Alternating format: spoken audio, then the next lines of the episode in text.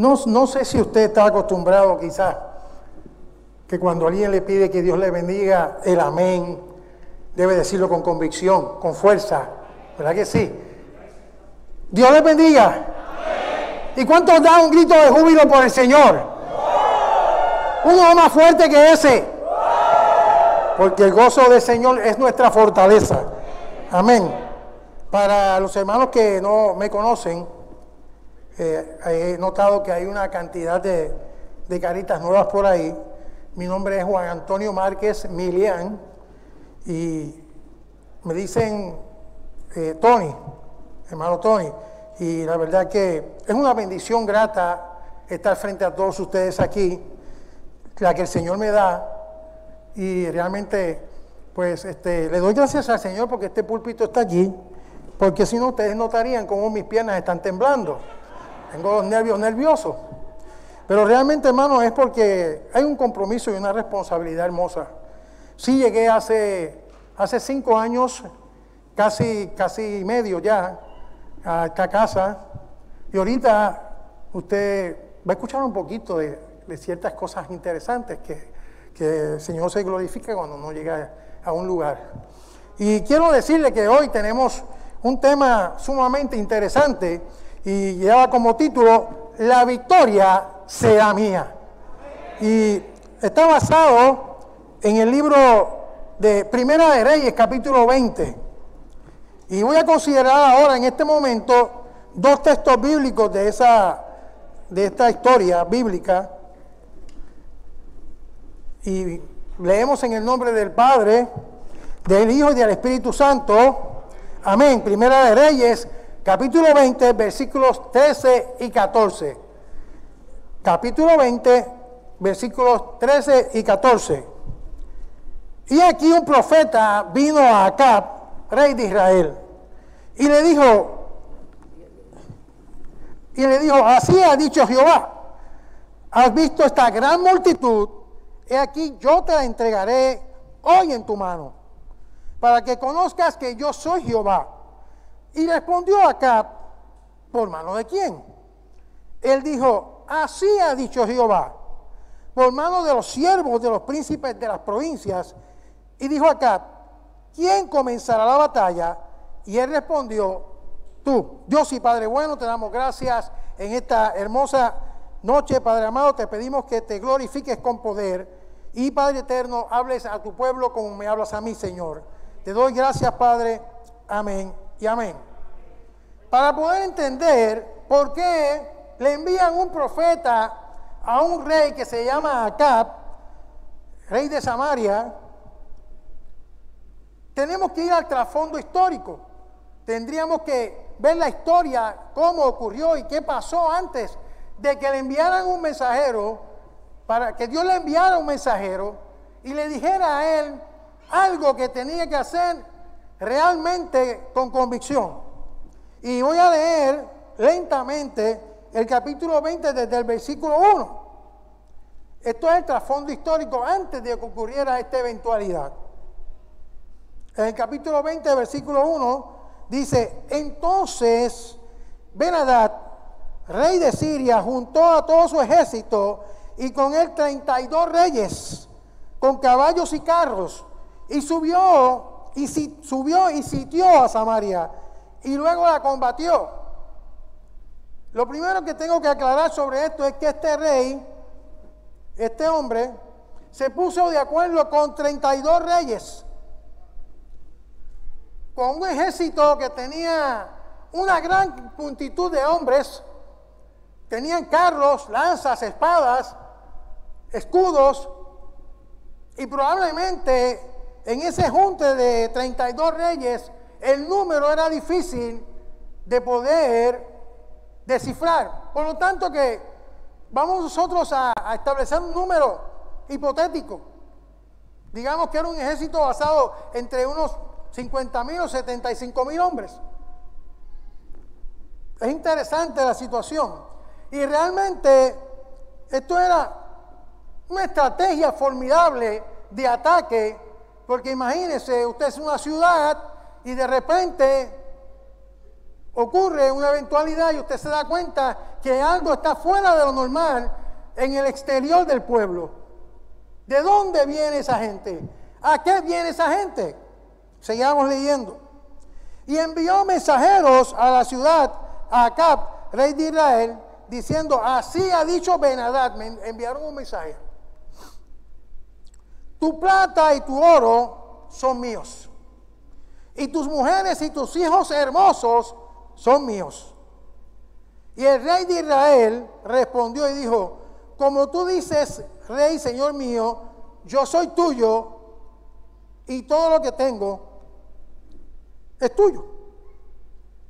Volviendo los mensajeros, otra vez dijeron allí, así ha dicho Benadad, yo te envié a decir, tu plata y tu oro y tus mujeres y tus hijos me darás. Además, mañana a estas horas enviaré yo a ti, a mis siervos, los cuales registrarán tu casa y las casas de tus siervos y tomarán y llevarán todo lo precioso que tengas. Entonces el rey de Israel llamó a todos los ancianos del país y les dijo, entended y ved ahora cómo este busca sino mal, pues ha enviado a mí por mis mujeres y mis hijos, por mi plata y por mi oro, y yo no se lo he negado. Vamos a detenernos un minuto ahí. Y ahora vamos a hacer una breve presentación de acá. En la sucesión fue el séptimo rey de Israel. Reinó por 22 años. Era un mal gobernante. Fue influenciado por una mujer pagana idólatra conocida como Jezabel. Este hombre hizo cosas que no estaban dentro del orden de Dios. Este hombre estaba desconectado de la presencia de Dios. Este hombre no estaba orientado a realmente a que cuando ocurriese algo pudiese ir ante la presencia de su Dios. Así que no dudo que este hombre sufrió en ese momento un ataque de pánico. Sufrió en ese momento una situación interesante de decir, ¿qué voy a hacer? ¿Cómo me enfrento a esto? Es interesante esto, hermanos, porque la personalidad de Acab estaba muy distanciada de Dios. Pero mire lo interesante de esto. ¿Sabe qué? Le mandaron a pedir que le iban a quitar el oro, su plata, sus mujeres y sus hermosos hijos. Ninguno de los que está aquí es.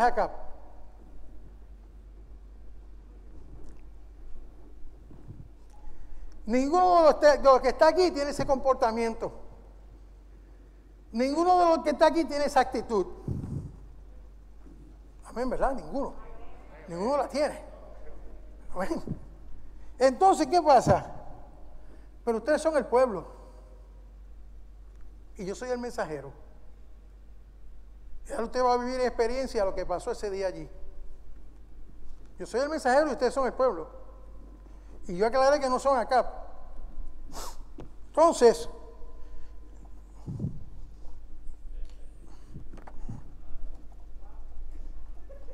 voy a llegar donde el pueblo y le voy a decir al pueblo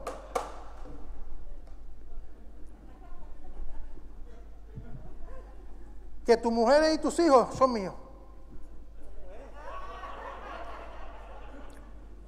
Ese hermoso nieto que tú tienes, yo vine a quitártelo. Y la que viene en camino me lo voy a llevar también.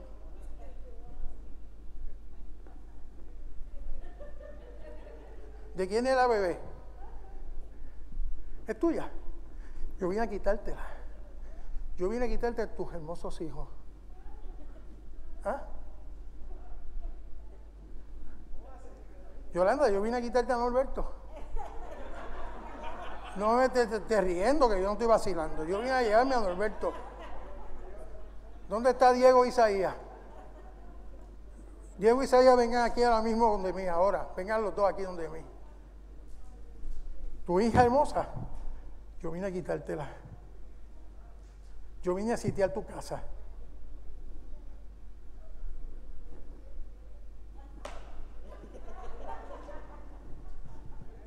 Y si ahora yo te pregunto a uno de ustedes, ¿cuál es, ahora mismo, cuál es el, bien que usted tiene considerado ahora mismo? lo quiere tanto, lo quiere mucho. Alguna posesión que usted tenga que la quiere mucho. ¿Quién me dice? Dígame, hermana. ¿Cuál es su posición? Usted misma, hermana. No, usted. No, usted mirando al hermano allá. ¿Usted no se da cuenta que yo tengo una espada en la mano y un hacha? ¿Usted no se ha dado cuenta de lo importante que es para que usted me, responda rápido? Porque el tiempo se me va y me cortan a mitad ahorita con el piano. La hermana en este momento está tratando de, descubrir qué es lo más valioso. Pedro, dime lo más valioso que tú tienes ahora. No te voy a fijar. Pedro es para ahora porque... Respóndame. ¿Qué es lo más valioso que tú tienes? Vamos. La familia es mía.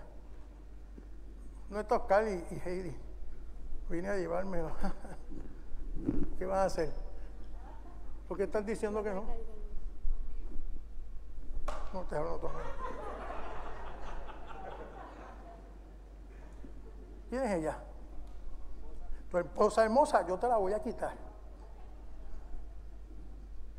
Y cada uno de los bienes que usted tiene, usted no puede darse el lujo de que lo citeen. Porque cuando a usted lo sitean, ¿sabe qué ocurre? Usted no puede entrar ni salir. Cuando usted lo tienen ahí, usted, cuando usted lo tienen preso de una manera literal, usted se está viendo en una situación complicada. Porque usted quiere salir de su hogar, usted quiere ser libre, usted quiere expresarse, usted quiere manifestarse, usted quiere moverse con libertad. Y más usted que conoce a Dios, usted que ha sido redimido por la sangre de Jesucristo, Usted que ha tenido ese encuentro especial con Él, que ha tenido experiencias que le han permitido crecer y permanecer en sus caminos.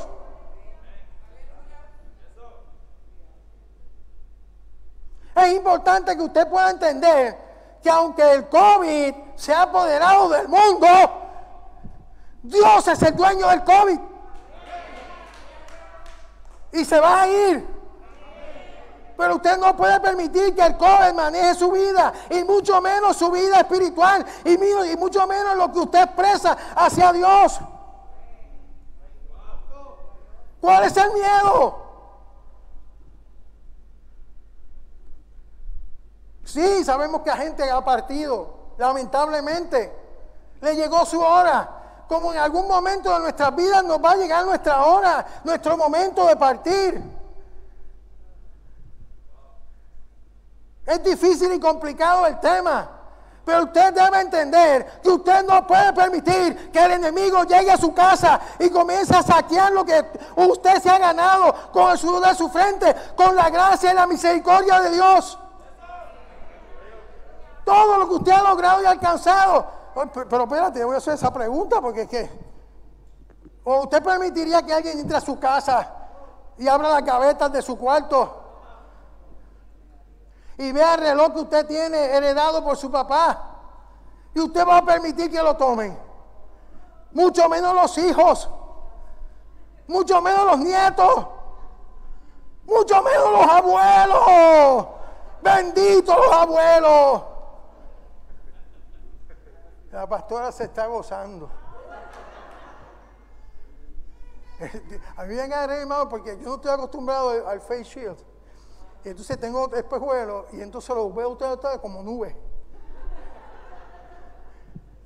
Y ya el pastor como que me había tratado de decir, te espera algo así, esto, esto, otro, pero, y me dijo, póntelo así. Pero es interesante que usted pueda entender que mucha gente se ha quedado en su casa, atrapados, con miedos, con temores, sin razonar.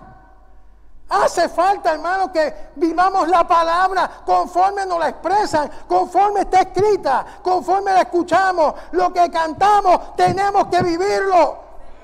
Tenemos que expresarlo. Nosotros somos la sal de la tierra. Y nosotros sazonamos esta tierra. Dios nos mandó a sazonarla.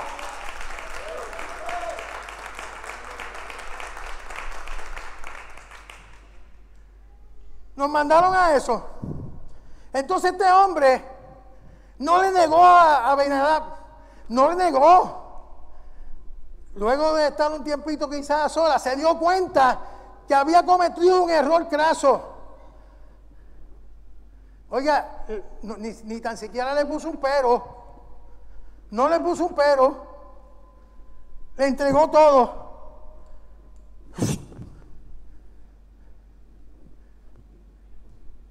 ¿Qué edad usted tiene, joven?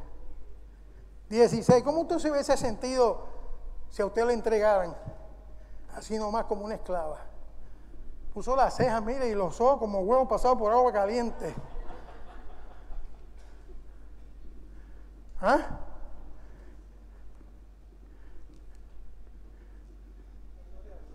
Tenemos que, ver esto en el contexto correcto.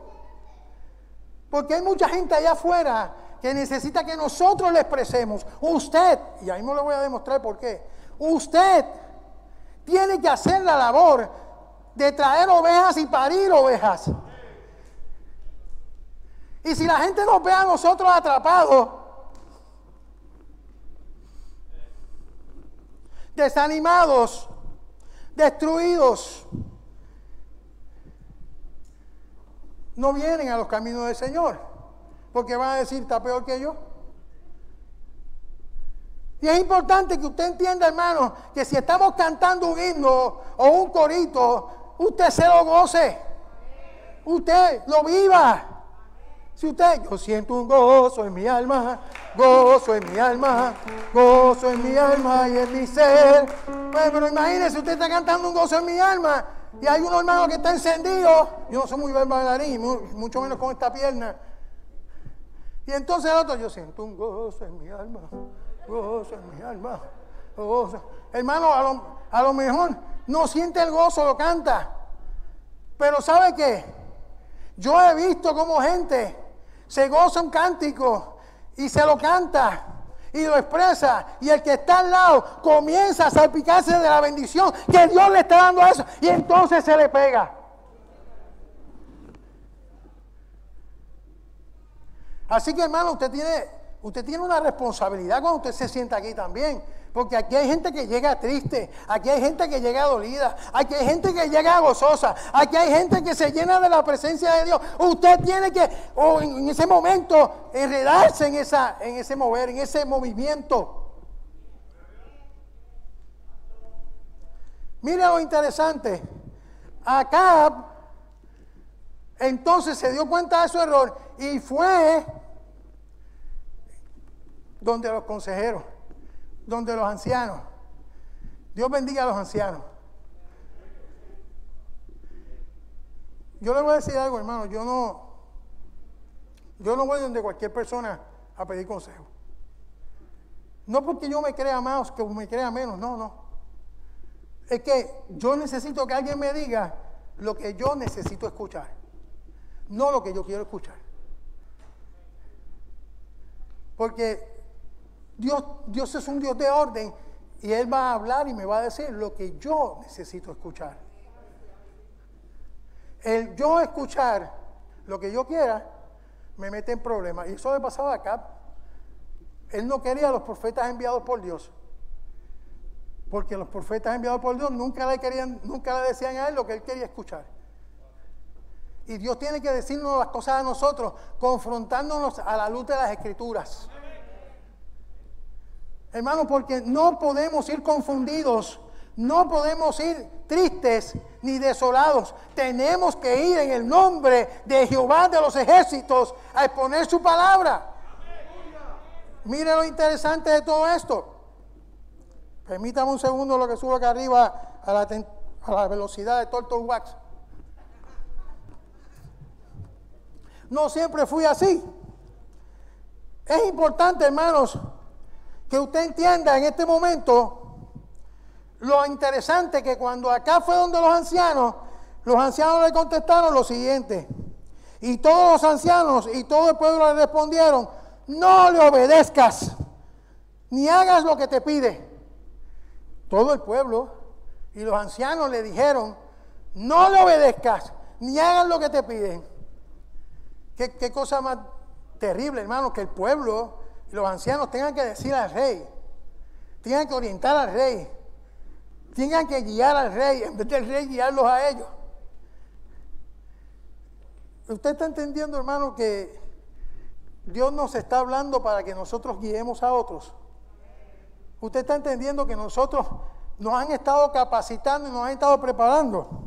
Entonces, si lo han estado capacitando y preparando, para que usted se quede sentado, como que la capacitación y toda esa orientación se está quedando atrás.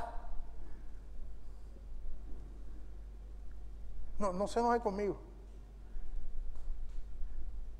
Ahora le voy a demostrar lo que yo le quise decir ahorita cuando leí. Y aquí un profeta, enviaron un profeta. La Biblia no establece quién fue. No se sabe si fue Elías, no se sabe si fue Eliseo o uno de los siete mil que fueron fieles a Jehová. Lo importante es que Dios envió a la persona correcta. Es importante que entendamos cuando Dios está enviando a la persona correcta a nuestras vidas a hablarnos, a decirnos algo que es importante que debemos proceder a hacer. Y mira lo que ocurre aquí. Le envió el profeta. Así ha dicho Jehová. ¿Has visto este ejército enorme? ¿Has visto esta putuca de gente? ¿Has visto este montón? He aquí, yo te la entregaré hoy en tus manos. Dios te está diciendo ahora, si vas en su nombre, Dios te lo va a entregar en tus manos. No tienes que ser evangelista, no tienes que ser pastor, no tienes que ser maestro. Dios te llamó.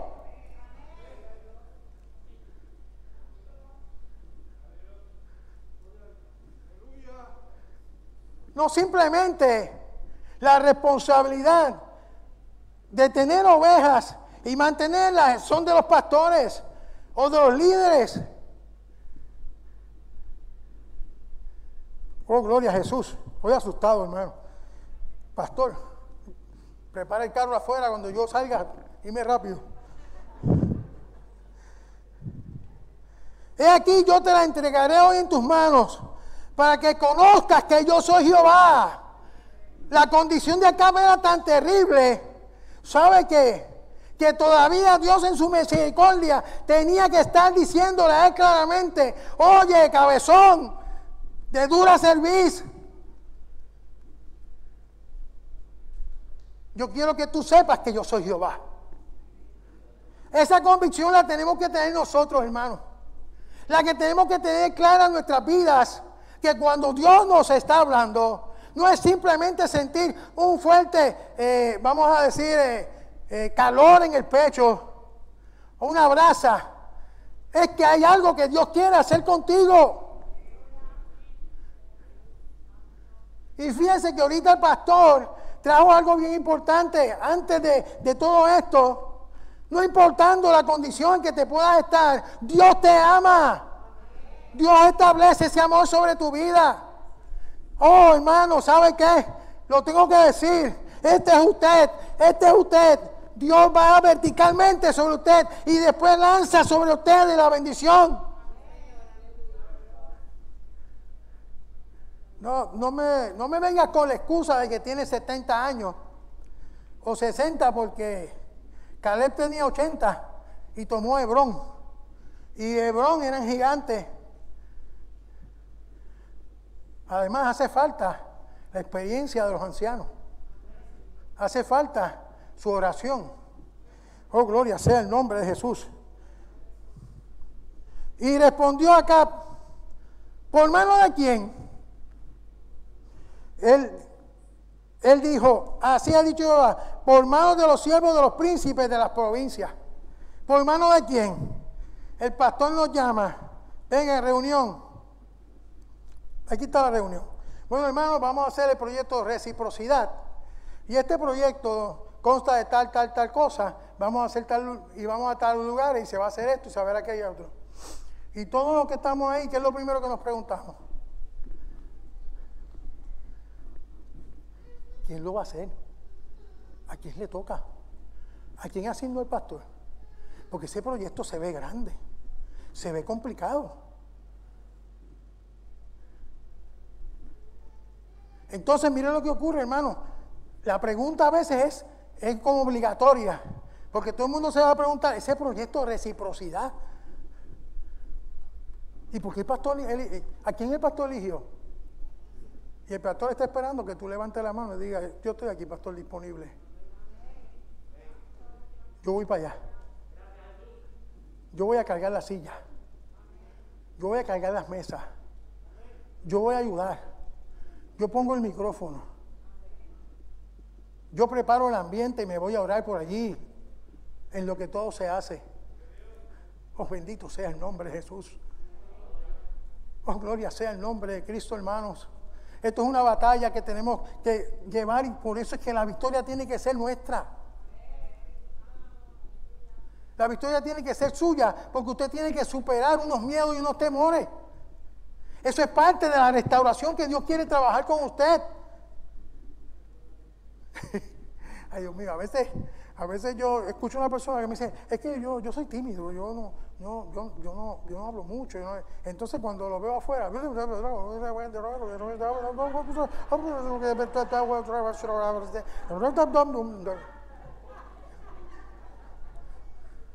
entonces no entiendo. Se me hace como complicado entender esa timidez. No está mal hablar de las novelas o de los deportes. No está mal hablar de las noticias. No está mal de lo que está pasando. Bueno o malo, hermano. Pero está bien hablar de la presencia de Dios en nuestras vidas, de lo que ha hecho, cómo nos ha transformado. Dios te mandó a ti. Oh, gloria sea el nombre de Jesús. Así que cuando venga a tu, a tu mente que el pastor esté en una reunión, lo más importante es que cuando se pregunte quién va a hacer el proyecto, tú no estés clasificando a qué grupo o cuál grupo le pertenece. Lo importante es que se tiene que reflejar la presencia de Dios en tu vida y tienes que dar por gracia lo que por gracia has recibido. Oh, gloria sea el nombre de Jesús. Santo.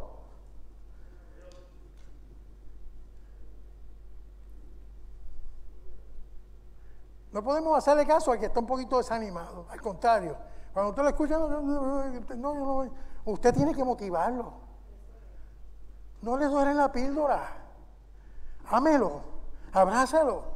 Estamos con el distanciamiento social. Dele un abrazo a la distancia. Ven acá.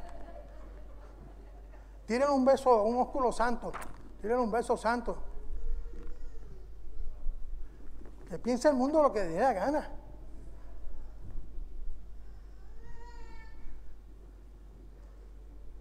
Y si, mire, hermano, si el Espíritu Santo lo manda a abrazarlo, abrázalo. ¿Sabe por qué? Porque si lo mandó el Espíritu Santo, no hay COVID que se pegue. Claro, obedecemos las leyes terrenales establecidas.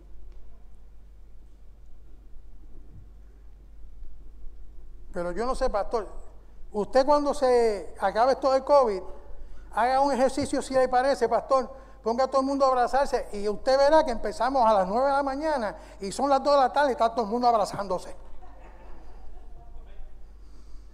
Está todo el mundo dándose un beso santo. Porque el COVID nos quiere sitiar.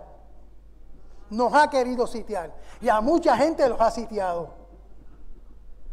Y hay muchas enfermedades que nos sitian. Mira, hermano, yo llegué a esta iglesia con esta pierna barata, una osteomilitis que no encontraban dónde estaba la bacteria.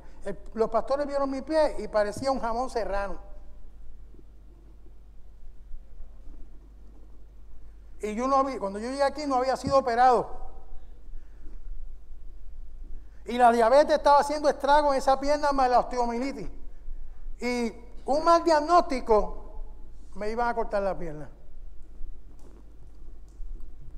Quiero decirle por qué llegué a este Llegué a esta casa triste, desolado. Llegué a esta casa sin expectativas. Y la primera vez que escuchamos el mensaje, el Señor me abofeteó.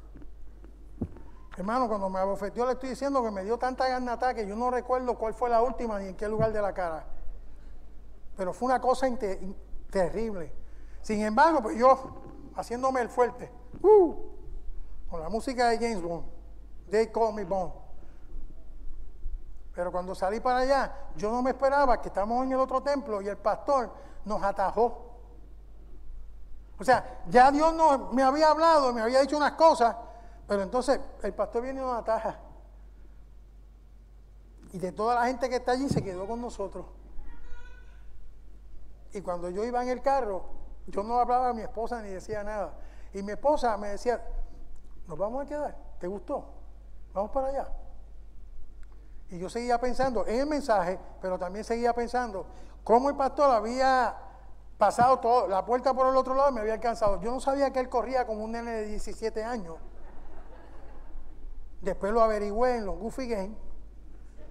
Me habían dicho que el pastor tenía unos 46 años, 47, y que corría prácticamente a la velocidad de un correcamino. Y entonces, ¿dónde está? ¿Está Javier aquí? ¿No está? Te salvaste, Javier. ¿Está por ahí? Javier, que dijeron algo aquí interesante.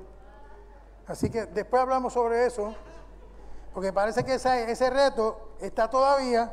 Bueno, voy a decir lo que dijeron mucho más rápido que tú. Así que, aunque yo nunca he visto correr a Javier, pero sí lo vi nadar. Y si como nada corre, no tiene probabilidad de ganarle al pastor. Ok, nada más con el testigo. Y la cosa es que hay muchos que lo han visto conmigo, así que Javier, yo te amo, te quiero mucho. Eh, you are my friend. Vamos, ok, seguimos acá. Lo interesante de esto, hermanos, es que le dijeron por manos de los siervos de los príncipes de las provincias. Y dijo acá, ¿quién comenzará la batalla? Y él respondió, y el mensajero respondió, tú vas a comenzar la batalla. Hay momentos en tu vida en que tú no puedes seguir esperando por otro. No se puede quedar de esperar por quien no quedó en llegar. Lo tienes que hacer tú porque Dios te mandó. Porque Dios te dijo que eras tú. No se trata de aquel porque está más capacitado. No se trata de aquel porque está con un título bueno. No se trata de aquel, alabado sea el nombre de Jesús, que ha, sido, ha tenido mucha experiencia. Se trata de que cuando Dios dice que eres tú, debe ser tú el que lo haga y no otro, amado hermano. Así que tú tenías que qué? que darte cuenta que Dios te está hablando para que tú comiences a expresar lo que Dios ha hecho en tu vida. Entonces, mira, hermano, llegué aquí. Yo no sé si Oscar se va a acordar. Ocurrió un domingo de octubre del 2016. El pastor trajo un mensaje, una palabra terrible que tenía que ver con el perdón. Y de repente el pastor habló cuando vamos de rodillas frente a Dios y pedimos perdón y le decimos a Dios cómo nos sentimos, nos liberamos. Hermano, yo solamente he estado en tres iglesias. Esta es la tercera y de aquí me tienen que votar. Entonces, eh, usted perdón, yo soy del campo, me criaron en el campo y expreso las cosas como si estuviera en el campo todavía. Vivo en urbanización ahora, pero soy del campo. No pueden cambiar mi naturaleza. Este, ¿y saben qué pasa? Por eso me expreso así. Entonces cuando yo estoy ahí y me tiro de rodillas aquí. ya el pastor había terminado y la presencia de Dios me cogió, hermanos, y empezó a consolarme. Y mientras el pastor seguía hablando, yo sentía la presencia de Dios consolándome y consolándome. Hermano, yo sentía la mano de Dios pasándome hasta por la espalda. Es que Dios es especialista, hermano, hasta me estaba dando un masaje. Y sabe lo que es recibir un. Si, si usted recibe bien un masaje de alguien que lo sabe hacer bien, imagínese de la presencia de Dios. Hermano, yo me quedaba ahí temblando y Oscar vino con un, manto. Vino con un manto y me tiró el manto encima. Dicho por él mismo, me dijo, yo no sé qué era lo que te pasaba a ti, pero cuando yo te tiré el manto yo tuve que echar para atrás. Oscar, ponte de pie. Oscar no está fácil empujarlo yo. Es un pilar. Y Oscar, y me dice que echó para atrás porque no podía. Él sabía que lo que estaba pasando era bueno, pero no podía entenderlo. Hermano, yo me estaba gozando ahí. Yo me lo disfruté.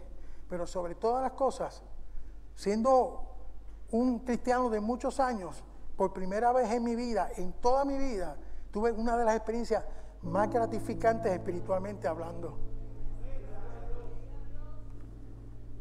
Me levanté ahí y le dije al pastor, pastor, me van a cortar la pierna. Ya los hermanos se habían ido, casi todos. Me van a cortar la pierna. La operación es si no encuentran la osteomilitis, se la van a cortar. No la encontraban, hermano. No sabían dónde estaba ubicada. ¿Usted sabe lo que pasó en ese momento? Dios demostrando que estaba conmigo. Acá no se lo merecía, pero Dios le estaba demostrando que él estaba con el pueblo y que estaba con él a pesar. Y en ese momento el pastor vino y me dijo, a usted no le van a cortar esa pierna. A usted no le van a cortar esa pierna. A usted no le van a cortar esa pierna, me lo dijo tres veces. Y mira, hermano, yo me fui por ahí con una alegría y un gozo. Es más, si me decían que me le iban a cortar, ya no me importaba. Porque yo estaba viendo la presencia de Dios, su manifestación. No lo sabía mi mamá, lo sabía mi esposa. ¿Y usted sabe qué? me pasó algo un poquito diferente. Me mandaron al sexto piso antes de la operación. Y entonces cuando estaba en el sexto piso ya a punto para que me mandaran a buscar, me empezaron a decir, mira, ten cuidado porque aquí está pasando lo siguiente. tú estás en el 25, los del 24 se murieron y los del 26 también. yo dije, ¿qué, ¿qué pasa con esos números por el amor del cielo?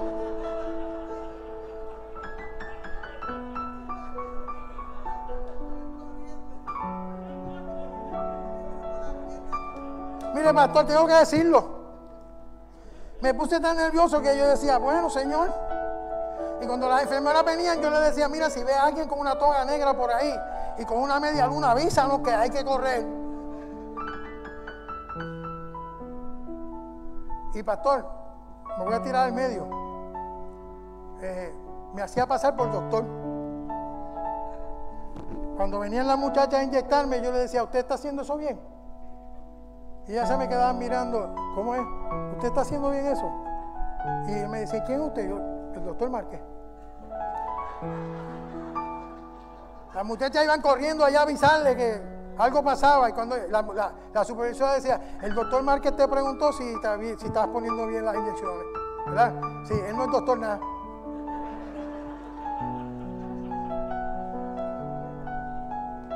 Ese es el ánimo que Dios me estaba dando. ¿Y sabe qué ocurre, hermano?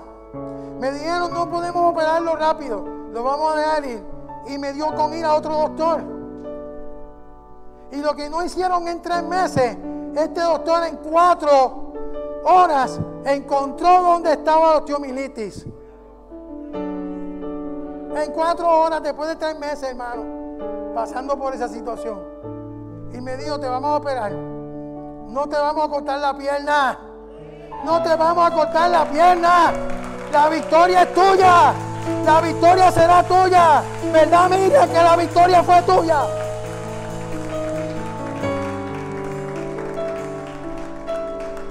¡Uh! Deme un grito de júbilo. ¿Y sabe qué pasó? Llamé al pastor y le dije al pastor, me van a operar. Ya encontraron y el pastor fue al lugar.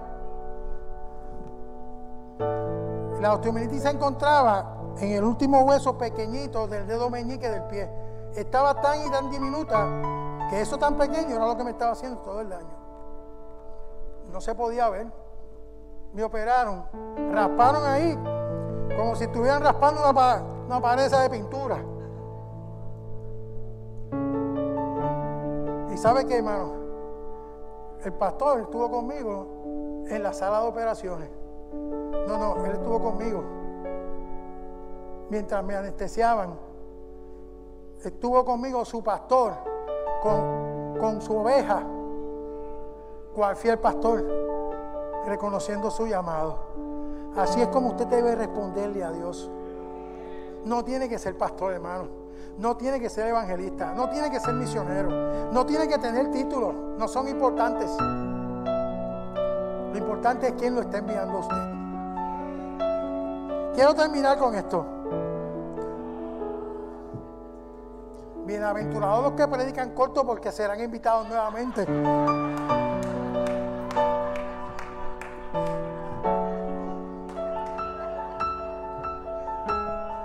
Esa es primera de Tony, capítulo 4.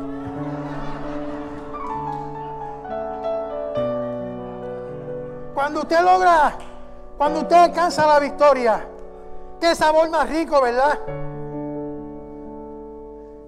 Cuando usted logra algo significativo para usted, le da ese único sabor especial. Quizás a otros no le interesa, pero a usted le da esa satisfacción. Y si viene de parte de Dios, usted mire, uh, Señor, gracias. Gracias porque siempre te acuerdas de mí. Con chavo o sin chavo. Con comida o sin comida. Sin gasolina o con gasolina. Siempre te acuerdas de mí. Siempre envías a alguien.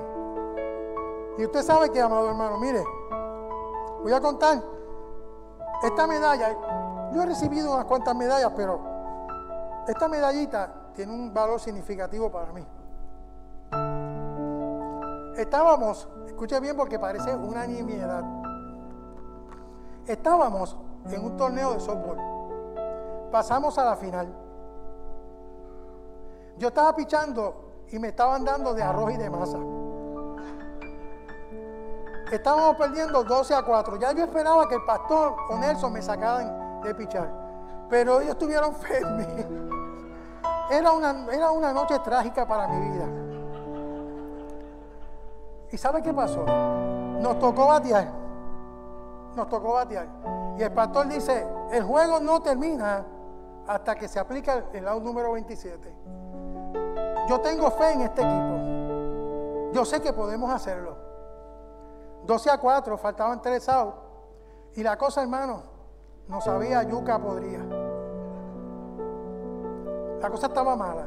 Pero nos pasó algo. El otro equipo se puso despectivo. Y comenzaron a burlarse de nosotros. Y comenzaron a mofarse. De una manera que no era saludable ni buena. Y mucho menos deportiva. Y sabe que, hermano, vinimos de atrás y hicimos 14 carreras en una entrada sin que nos aplicaran los tres outs. Para mí que yo sé que a veces pensamos que Dios no se mete en, en cosas como esas, pero de alguna forma Dios le estaba dando una lección a los otros y nosotros teníamos que aprender que no podemos rendirnos, que no podemos quitarnos, que si Dios es por nosotros, ¿quién contra nosotros? Que todo lo puedo en Cristo porque Él me fortalece. Porque el gozo del Señor mi fortaleza es.